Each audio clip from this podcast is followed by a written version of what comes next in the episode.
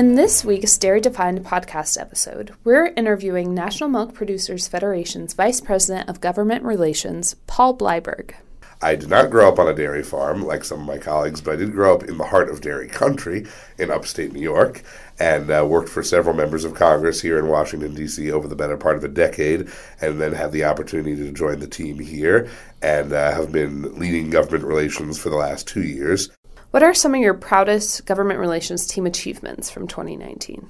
Well, I would say we had probably three uh, notable achievements this year that I'm especially proud of. First out the gate was the successful implementation of the dairy margin coverage. He had over $300 million in payments went out to producers across the country, and we had made it a goal during the 2018 Farm Bill to significantly revamp dairy policy as the margin protection program was not working, and we felt that over the course of our work uh, in 2018, not just on the Farm Bill, but on the Bipartisan Budget Act, we were able to accomplish that objective. So the work we did this year, getting the program up and running at USDA and working with our friends on Capitol Hill to make sure that process went smoothly, was very important and was a major accomplishment of ours. Second would be the work we did in the House to move the ball forward on ag labor.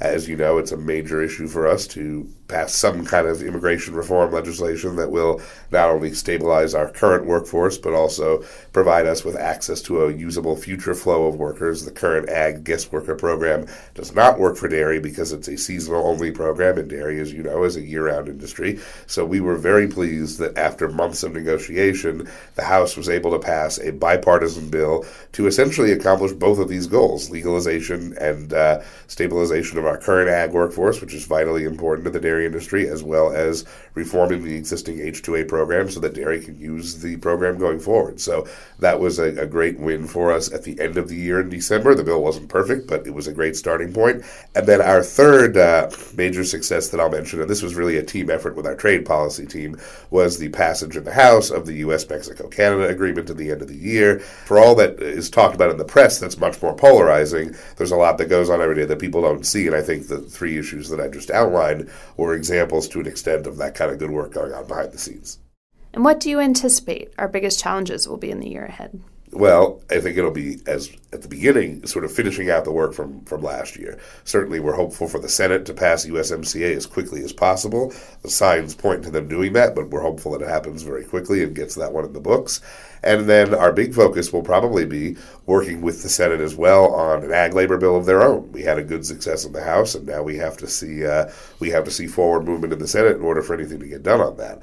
Now, beyond those two issues, I think it's a little bit of a mixed bag. With an election year, you know, sometimes legislative activity kind of grinds to a halt. There are some areas where there's potential for activity, including transportation and infrastructure. That's one area we could be talking about. We could be talking about child nutrition. You know, there are a number of things that could be on the front burner depending on what action Congress has taken in different spaces. And if they're working on different bills, then we, we will have priorities in some of those areas. But certainly the completion of the USMCA process and the work in the Senate on ag labor will be the top tier items. Besides the top two that I mentioned, we have legislation in the transportation space dealing with hours of service. If a highway bill moves forward, we've got an opportunity there. We've got legislation on child nutrition, dealing with milk varieties that kids can can be offered in schools. Obviously, if child nutrition is moving forward, that'll be a marker bill that we're trying to advance.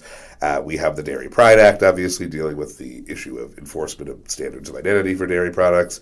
And we've been working on that issue quite heavily on the regulatory side, but we continue to have a congressional piece to that. And with the recent confirmation of uh, Dr. Stephen Hahn to be commissioner of the FDA, I think we're hopeful that their congressional pressure, coupled with that new action of the confirmation, may spur us toward a conclusion there. Why is dairy important in the 2020 elections? Well, dairy is important in the 2020 elections because if you think about the uh, the big kind of competitive states in the country, a lot of them are big dairy states across the upper Midwest, uh, Pennsylvania, Wisconsin, Minnesota, Michigan, and then you've got the big dairy states like New York and Texas and California that have large numbers of electoral votes. And I just named seven of the eight largest dairy states right there, with Idaho being the other. Uh, but we do factor in in these large states, and I think that as much as our dairy farmers in different states are able to get their message out to their elected officials and to candidates about the uh, the issues that are most important to them, that's how we can not just have an impact on a sort of micro level, but how we can maximize that across the country.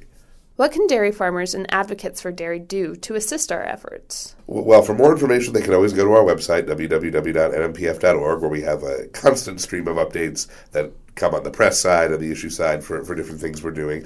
Uh, you know, producers that are members of NMPF co-ops can certainly work through us through their co-ops to uh, figure out, you know, can they contact their members of Congress to support a particular bill, to move the ball forward on a different issue. You know, we have the Dairy Great page on our website where we often have a letter attached. We had it in the fall on ag labor in the House where people can write to their member of Congress and urge them to co-sponsor or vote for a particular bill. Uh, you know, people can participate in our June Young Cooperators fly-in, which is something we do every year in tandem with our June board meeting. We bring about 40 or 50 farmers to Capitol Hill for an afternoon to meet with their representatives and senators and staff to touch on a whole bunch of different issues.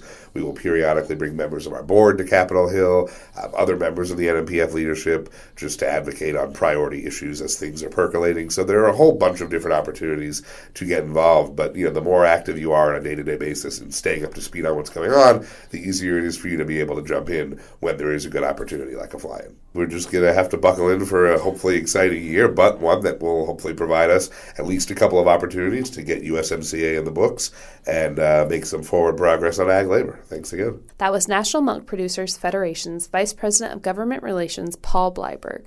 And that was Dairy Defined. We'll see you again in a couple of weeks.